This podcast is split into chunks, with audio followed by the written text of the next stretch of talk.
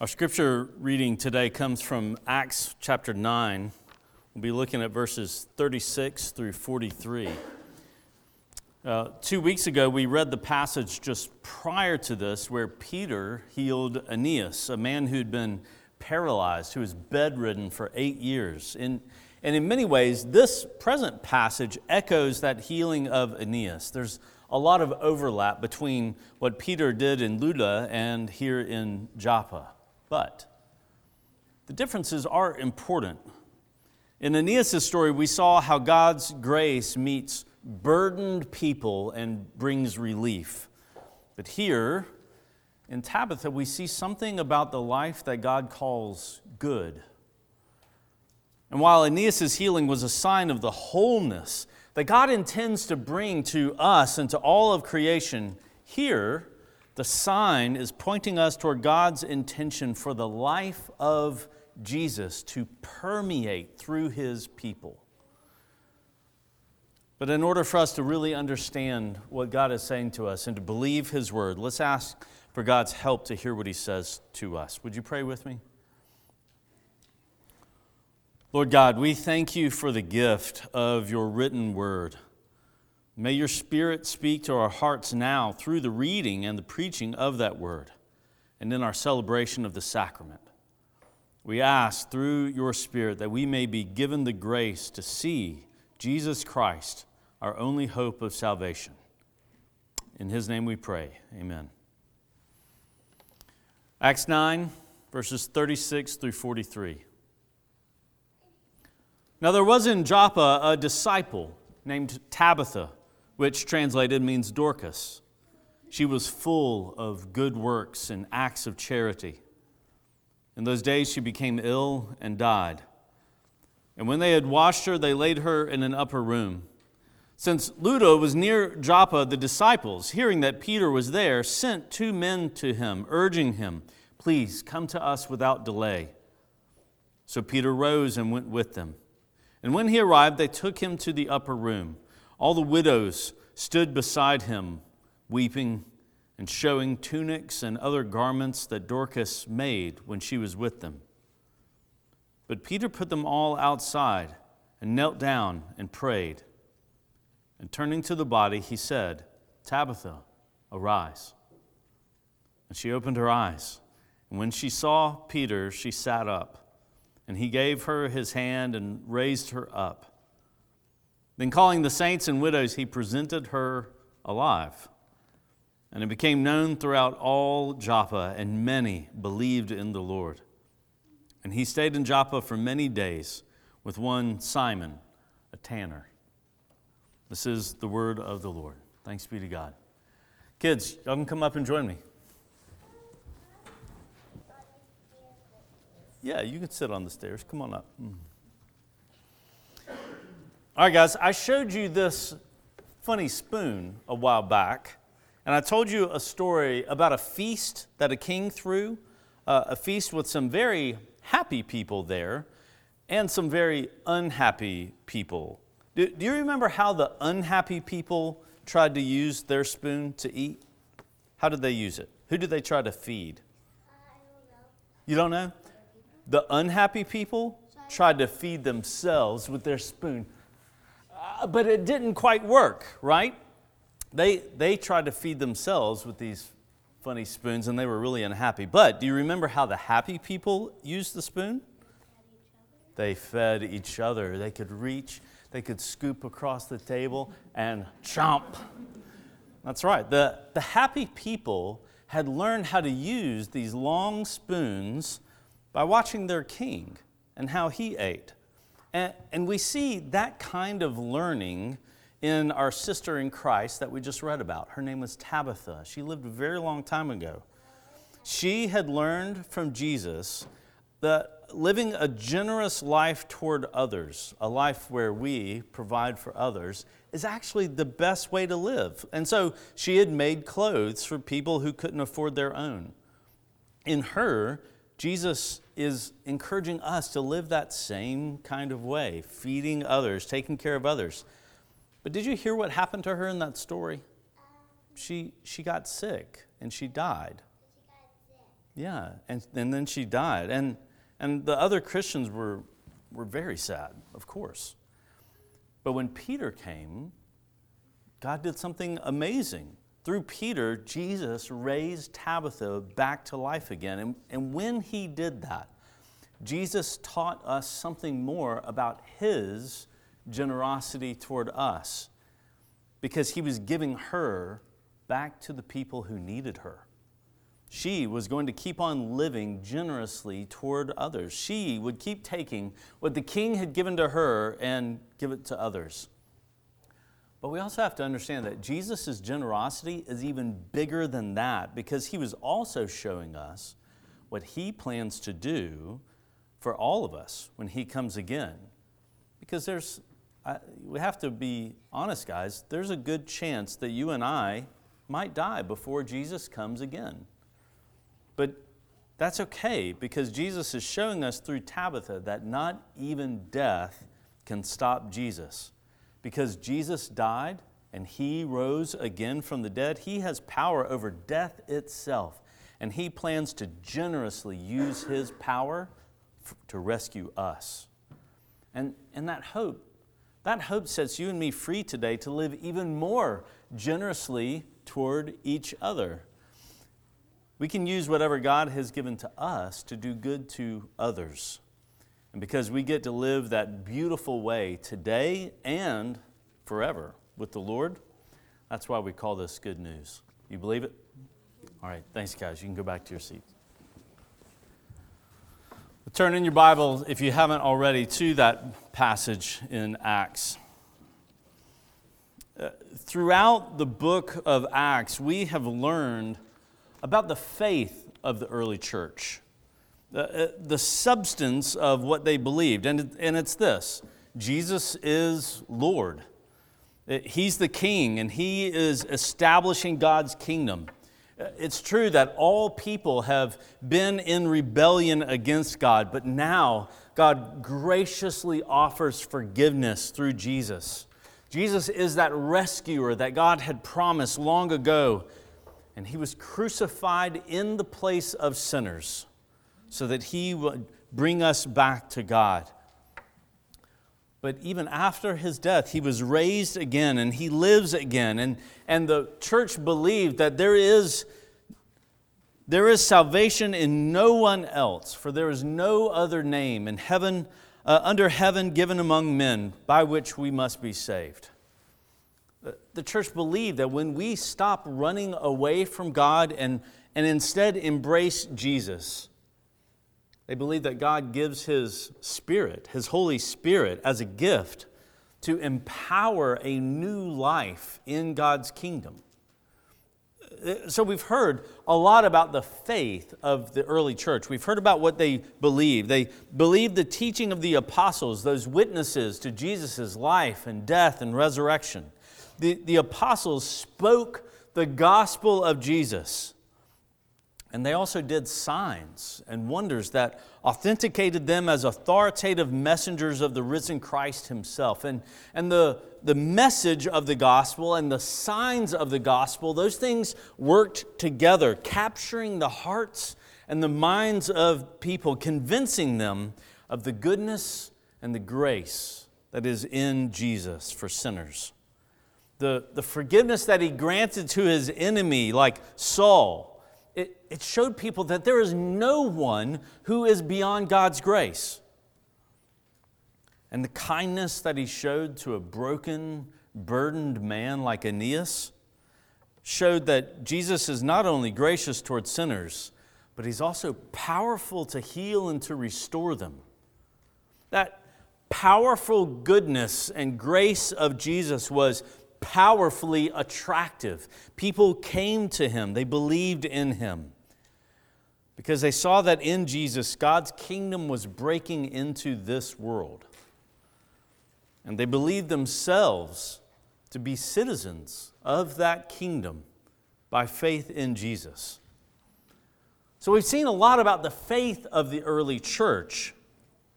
But how did that faith work itself out in life? How did their beliefs, beliefs work themselves out in their lives? How did those Uh, um, what did those distinctive beliefs produce in terms of practice?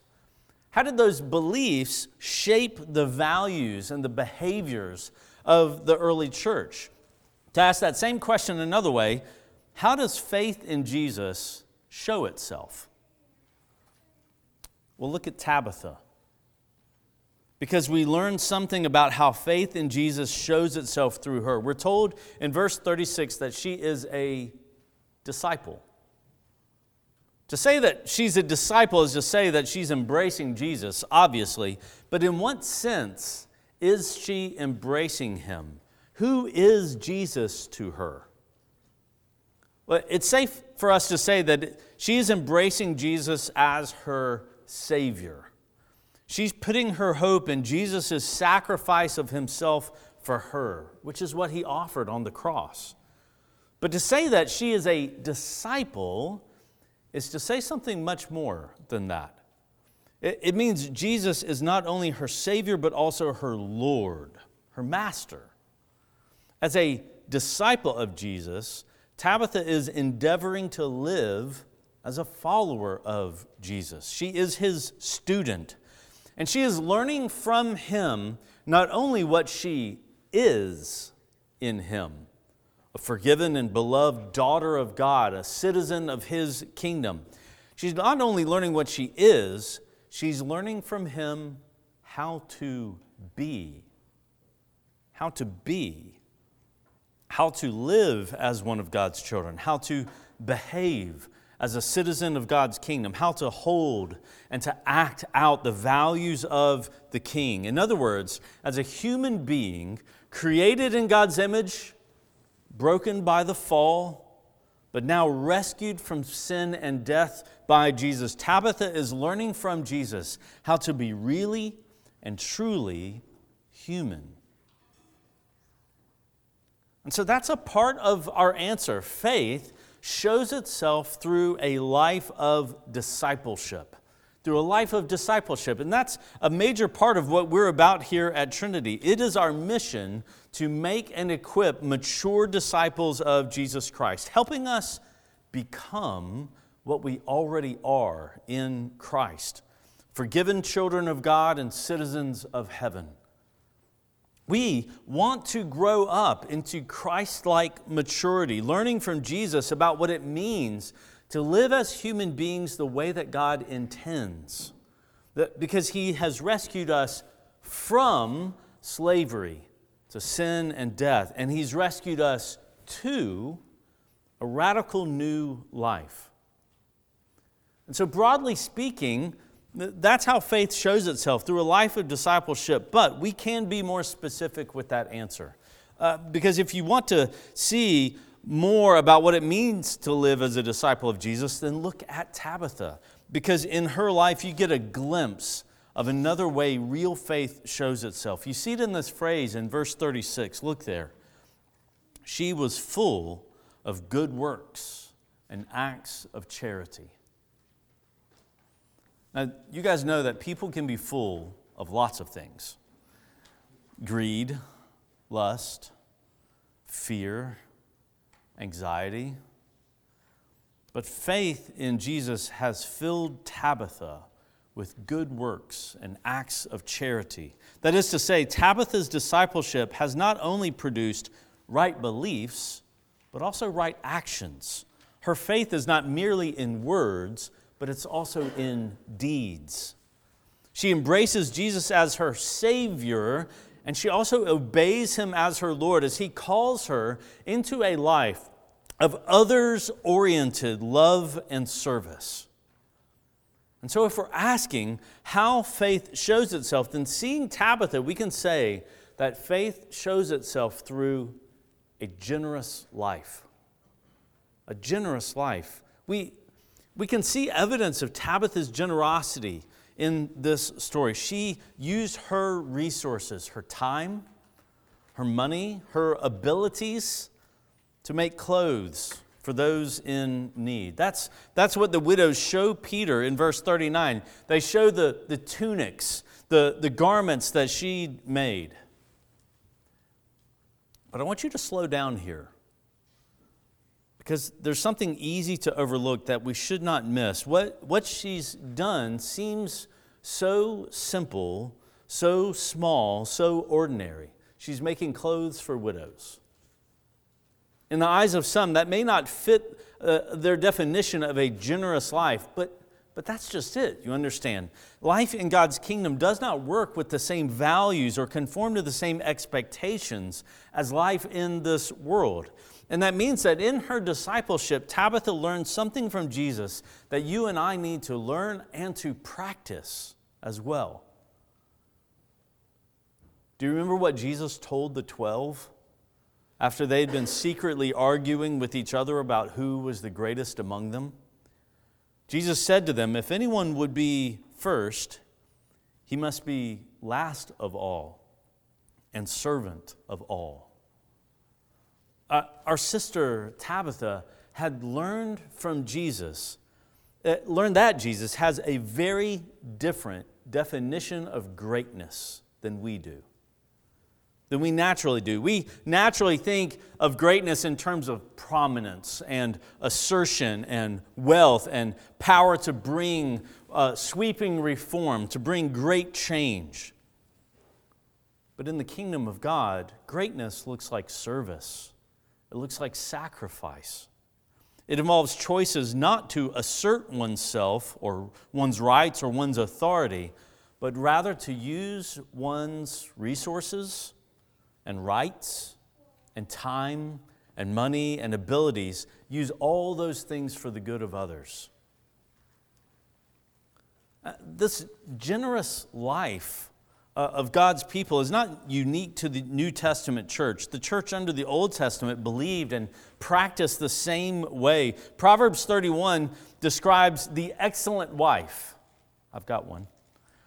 But we know that the characteristics that it outlines is not only praiseworthy in those who are married, Uh, listen to how the work of this woman, which flows from her faith in the Lord and her knowledge of the character and the values of God's kingdom, listen to how her work is described.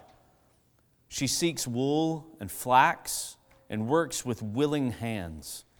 She puts her hand to the distaff and her hand holds the spindle. She opens her hand to the poor and reaches out her hands to the needy. She looks well to the ways of her household and does not eat the bread of idleness. Her children rise up and call her blessed. We don't know if Tabitha had any biological children. But can you hear her spiritual children, these widows who depended on her, blessing her to Peter? They are literally wearing the evidence that she has opened her hand to the poor and reached out her hand to the needy. They are dressed because her faith showed itself through her generous life. Now, you and I today, we can be full of lots of things. But from Christ and from the example of our sister, we need to learn the goodness of being filled with love for others that expresses itself in good works. Because that life is what Jesus calls us to as his disciples. Uh, naturally, apart from his grace and his spirit, we will only live as if we belong to ourselves but resting in the gospel that tells us we belong to Christ, we can grow in our understanding that if we belong to Him, then we also belong to each other too. I belong to you, even as you belong to me. And that good life to which Jesus has rescued us is actually this life that we spend in service of each other. Now, if you're like me, there's some need here for some self examination. We, we have to realize that our faith always shows itself. Faith always shows itself. What you believe, whether you're a Christian or not, what you believe will always show itself. And so, if you want to know what you functionally believe, not just what you say, but what you, how you function, you need to look at how you live. Do you spend money most easily on yourself or on others? Uh, do you view your time as your own and get agitated if others intrude upon it? Thinking that I belong to myself and acting as if others exist to serve me and my needs is what comes most naturally to me. But such self centeredness is of the essence of sin. But that is not the way of Christ. And we must learn from him that the good life is the one that looks like simple yet tangible generosity. But what is deeply encouraging to me is how the same spirit that is in Tabitha is in any number of you in this church. Denise Jensen knows the Lord and His kindness, and she shows that kindness to many of us. Many of us have eaten meals organized by Denise as the body provides through the plan that she sets up. Lynn Swan and Lisa Patty pray faithfully for this whole church. Carrie Bender gives so much time and energy for the sake of our kids. Jessica Brantley literally keeps this church functioning. Uh, you understand, I don't mean to leave anybody out. I, and I don't mean to discount our brothers here, but it should not escape our notice how often in Jesus' church our sisters show us clearly what this life of generous service looks like. Time, time, would fail me if I tried to mention everything that our sisters do. Shelley Burns and Amelia Christman and Tracy Freak and Anna Love and Deanna Peck and Whitney Williams. This list just keeps on going. I don't mean to leave anyone out. I just want us to understand that from them and from the Lord, we see how real faith shows itself through a generous life, a life spent using our gifts and our resources to be a blessing to others. And I want to encourage all of us to pursue this kind of life toward each other and toward anyone that the Lord puts into your path this week. One way that you can actually do that today is by supporting the work of our deacons. We've got some great deacons here who model generosity in, to us. Uh, they, but they depend on the generosity of this community giving to the Mercy Fund. Now, there's actually a long history in Jesus' church of giving special additional gifts on communion Sundays to support the work of the deacons. And I would encourage you to prayerfully consider doing that today. Any cash offerings on communion Sundays are typically uh, given to the Mercy Fund. And if you write a check and just add Mercy Fund to the memo, it'll get to the deacons to support, uh, to enable them to do the work of mercy, this generous work that they do. Now, in, in Tabitha's life, we see how faith shows itself. Knowing that she belongs to Jesus and to the kingdom of God, she lives in light of the generosity of God, and she works to push back against the wrongs of this age. But at this point, we need to go back to her story.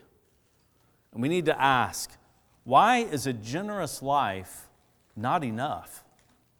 Why is a generous life not enough? If we go back to the story, we see why a generous life today isn't enough to right all the wrongs of this age. We see that there is still a problem that needs a solution, a deep wrong that needs putting right, because Tabitha, this generous disciple, is taken away from her community. She dies. And the grief that we see in her brothers and sisters, it echoes in our own experiences today because then and now we know that God's people who do good things still die. In verse 37, we learn how it happened. Illness took her life. And after she died, following the Jewish tradition, they washed her body and they laid it in the upper room. But then they heard. They heard that Peter was a few miles away, and they sent two men to urge him to come. As one writer puts it, their friend was dead, and it was too late to send for a physician, but not too late to send for Peter.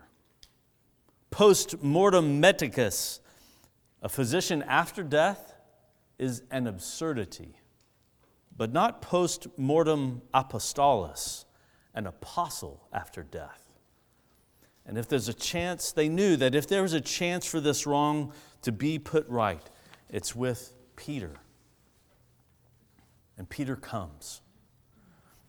Going to that upper room, he sees Tabitha's body and the widows standing beside him weeping, showing him what Tabitha had made when she was with them. But notice what Peter does next. Because we hear echoes of Jesus' own work in Mark 5 and Matthew 9, Peter puts everyone outside those people are hoping beyond hope because they know that the Spirit is with Peter in an unusual way. And Peter knows what the people want, he, he knows why they have called him. But then what does Peter do? He kneels down and prays because he does not know what the Lord wants. He knows that this task is beyond him. He didn't pray. We're not told that he prayed before he healed Aeneas. But here, in the face of death, Peter prays because he doesn't know what the Lord would have of him. But in what happens next, we see the Lord's answer to Peter's prayer. He says, Tabitha, arise. Her eyes open. She sits up, and taking Peter's hand, she is raised up from the dead and given back to her community. As Tabitha is raised from the dead, we need to see two things. First, we see Jesus' solution to this present grief. But second, we also see what else the Lord intends for us, even beyond a generous life today. Because when Tabitha is raised, we see Jesus' intention to restore all of his people to life. In her rising, we see his promise about the age to come. But first, I, w- I want you to think about this generous gift that Jesus gave to his people in Joppa. If we understand what Paul would later say, that it is far better for a believer to depart this life and to be with Christ. He says that in Philippians 1. If, if we understand what Paul is saying there, then we can say that what the Lord did through Peter was actually something costly to Tabitha do you understand this? To say it another way, Tabitha was not the one being rescued here. The poor and the widows of Joppa were the ones being rescued because the Lord was giving back to them this faithful woman whose faith produced a generous life. By being raised, Tabitha is pulled away from her rest back into a disciple's life of labor and service again. We don't know how Tabitha processed that, but what a relief that must have been to the saints in this town, especially to these widows. We, in this, we have to see as the, we have to see that as the Lord commending her way of life, encouraging others to follow the same pattern of life that He established and she imitated. And so, for you and me, for as long as the Lord gives us to each other, let's pursue this life of good works and charity toward each other. But that leads me to the second thing we have to pay attention here because the Lord wants us to see the present blessing that it was to give Tabitha back to them. But we also need to see this future hope that's given. Because Tabitha wasn't raised forever. Uh, her being raised from the dead was only temporary. She died again. But if we see how, like in the healing of Aeneas, this miracle points like a sign toward Jesus' ultimate intention for his people and for all of creation, then we can see Jesus' second, further intention. We can see in her rising how Jesus plans for his resurrection life to permeate through his people forever into the age to come. Because the Lord here is pointing us toward his power over death. And because he himself has been raised up, he is assuring us that we also will be raised like him. In fact, the same word that is used of Jesus being raised up is used here when it says that Peter gave her his hand and raised her up. It's the same word. Though she was raised only for a time and would experience death again, Jesus is showing his power over death, assuring you that because he lives, you who hope in him will also live. Today, you and I know and grieve the reality that death is still a part of our experience in this world. Death separates us from those we love. Death remains an enemy to us, and we need the Lord to intervene. But the gospel tells us that the Lord has intervened, and he intends to again. As Paul says, the last enemy to be destroyed is death.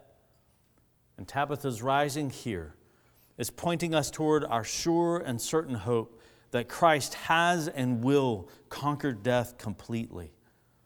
Soon it will belong to those former things that have passed away, along with mourning and crying and pain itself. Those things will be banished on the day when the Lord wipes away every tear, when his kingdom comes in its fullness. For disciples of Jesus, then and now, Tabitha's restoration of life to life is encouraging us toward generous lives today with the promise of his generous restoration of us and all creation in the age to come. But as, as we see this, there is one more question we need to ask What happens when people believe in Jesus' intentions for today and tomorrow. The, the present goodness and the sign of future hope seen in Tabitha's rising was not missed by the people of her town. Uh, as news of what happened spread, verse 42 tells us that many believed in the Lord. That is to say, when people believe in Jesus' intentions for us today and tomorrow, new life spreads. That generous new life spreads. As more people put their faith in Jesus, as more people embrace Jesus not only as Lord, uh, not only as Savior, but also as Lord, then can you imagine what life would have looked like in this town, in Joppa?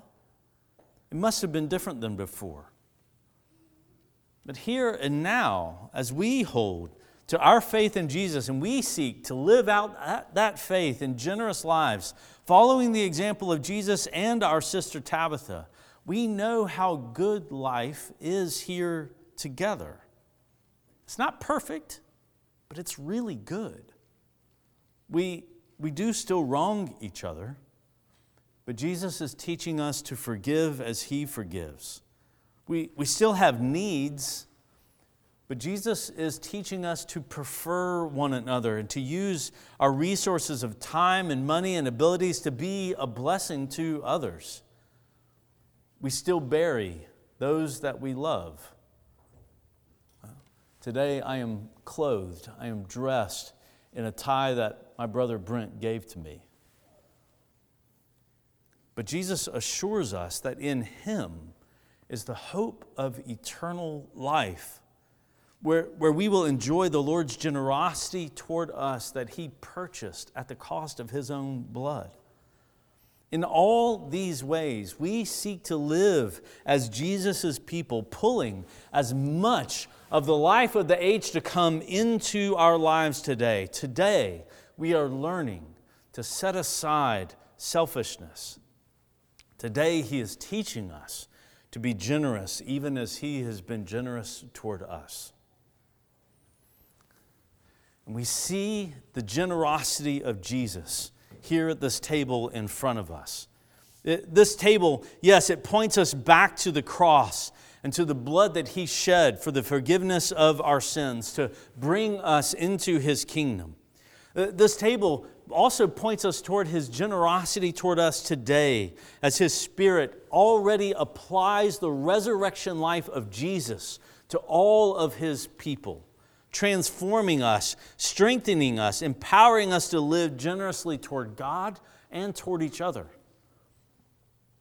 And this meal is also pointing you forward, assuring us that soon and very soon we will see our King when he comes again, bringing with him his kingdom of life and light that now we get glimpses of only dimly through each other. But because our King lives, he guarantees to us that we will see the bright dawn of that kingdom, and he gives you himself to strengthen you and bring you to that day. And so, today, if you hear Jesus' voice, if you see Jesus' goodness and generosity, then answer his call and come to his table. Come in faith. Because this is not Trinity's table or this denomination's table, it is the Lord's. This meal is for all those who have been baptized into Jesus and publicly profess their faith in Him by joining themselves to His church. Now, if that is not you right now, then the Lord Himself says that it would be better for you to not eat and not drink, to simply let these elements go by because this is no ordinary meal. But as you watch others eat and drink, let me encourage you to do this. Ask God to help you see this generous Savior whose lordship leads people into a beautiful life together. And then come and talk with Philip or me or any of the other elders so that we can know him better together and maybe eat together next time. But let me pray for us as we come to the table. Elders, will you come as I pray? Heavenly Father, we, we come to you and we celebrate your generosity toward us, that you have shown toward us in giving your Son Jesus. Father, you have, have said that you, you, would, you wouldn't withhold him from us, so Lord, how could we expect you to withhold anything that we need? Father, we praise you for this meal, and, and we ask now that you would, by your Spirit, set apart these elements for our benefit so that as we eat and drink the body and blood of our Savior by faith, our souls would be strengthened to stand firm until Christ comes. This we ask, Father, to the praise of your glorious grace, and in the name of our Lord Jesus. Amen.